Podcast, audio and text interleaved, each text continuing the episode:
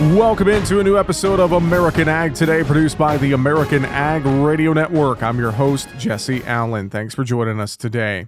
Well, Chief Agricultural Negotiator Doug McKalip spoke during the National Association of State Departments of Agriculture's Winter Policy Conference, and he talked about ag trade. McKalip says the last couple of years have gone well, but there's always room for improvement. How do we do more in the area of trade? I'll tell you, we've had two years of record farm exports. We're about to set a third year of very, very strong agricultural exports, and we've had three years of record farm income. Even though we've got a record $200 billion of ag exports last year, only about four or five markets around the globe have been responsible for where those commodities go. He says USTR understands the need to open up new markets. Under 20% of U.S. farmers have been involved in getting about 89% of the export dollars that the U.S. trades in. So that means we need to do everything we can to find new markets, to make sure that we are diversifying, to make sure that all commodities, all crop types are able to uh, be successful in agriculture trade.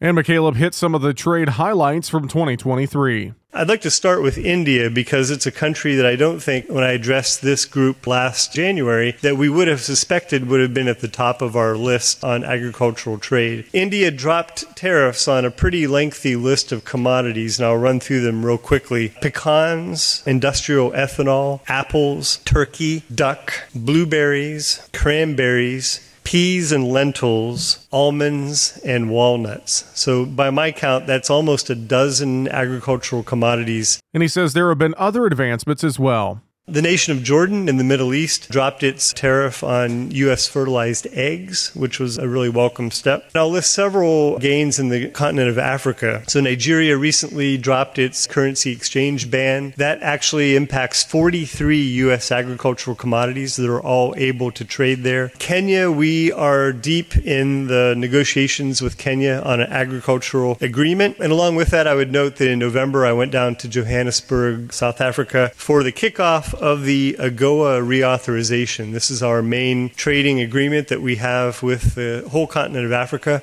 Again, that's Chief Agriculture Negotiator Doug McKalip. Well, with the U.S. beef herd at record low levels, producers may finally be thinking of starting a rebuild. Dr. Dan Tracy of Beef Technical Services with Zoetis says it's a big decision. There's a lot of things we need to take in consideration. I'm glad to see that rebuilding of the herd because that's a good thing because we're in a state where we probably need to be. The considerations we need to make is there's a lot dependent on these heifers because they make up the history of the herd moving forward. They set the pace of the herd moving forward. So we want to select heifers more towards the beginning in that, uh, that calving season because we know they stay in the herd longer.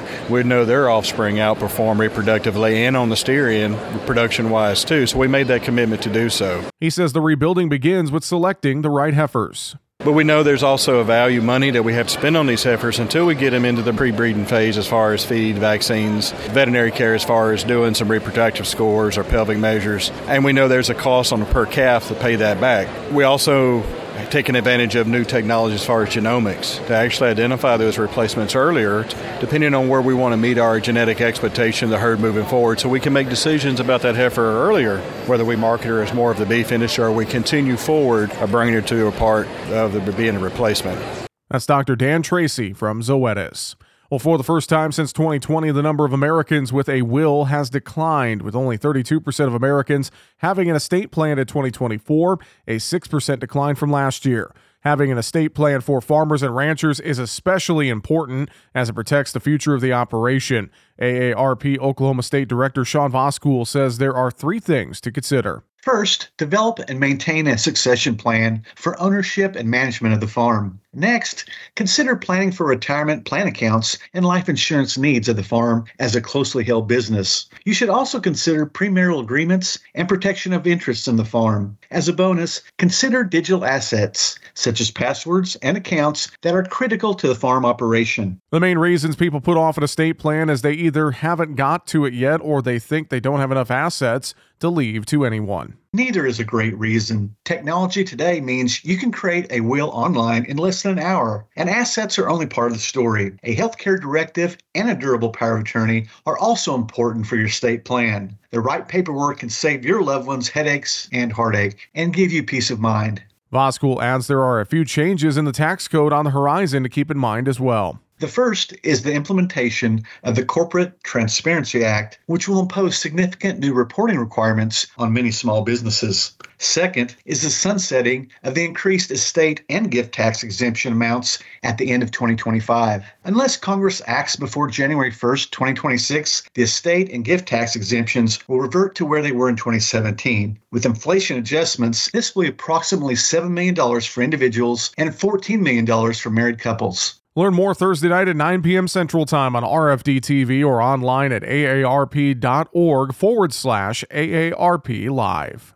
Well, a Dairy Checkoff partnership is putting hot chocolate milk into the hands of students during a pilot with a leading school food service company. National Dairy Council and Chartwell's K 12, which serves more than 2 million meals daily at 700 U.S. school districts, have launched a hot chocolate milk program in 58 schools. Lisa Hatch, Vice President of Business Development for National Dairy Council, says the pilot, which will run through the end of the school year, features real chocolate milk served hot during breakfast and lunch. There's this interesting shift happening with young people right now, and especially when it comes to their attitude about healthy eating. So, as it turns out, chocolate milk or hot chocolate really hits the spot. It's not just a treat that kids really love, but it also meets the healthy beverage guidelines set by schools. National Dairy Council began working with Chartwell's K 12 last year on a dairy based smoothie program, which is available to all Chartwell schools following a successful pilot. We have a really proven track record with Chartwells. In 2023 24, we partnered with them and launched a smoothie program in about 130 of their schools, which was really well received and drove significant dairy and meal participation across the board. The smoothie program's success led to a what's the next big thing discussion between the partners.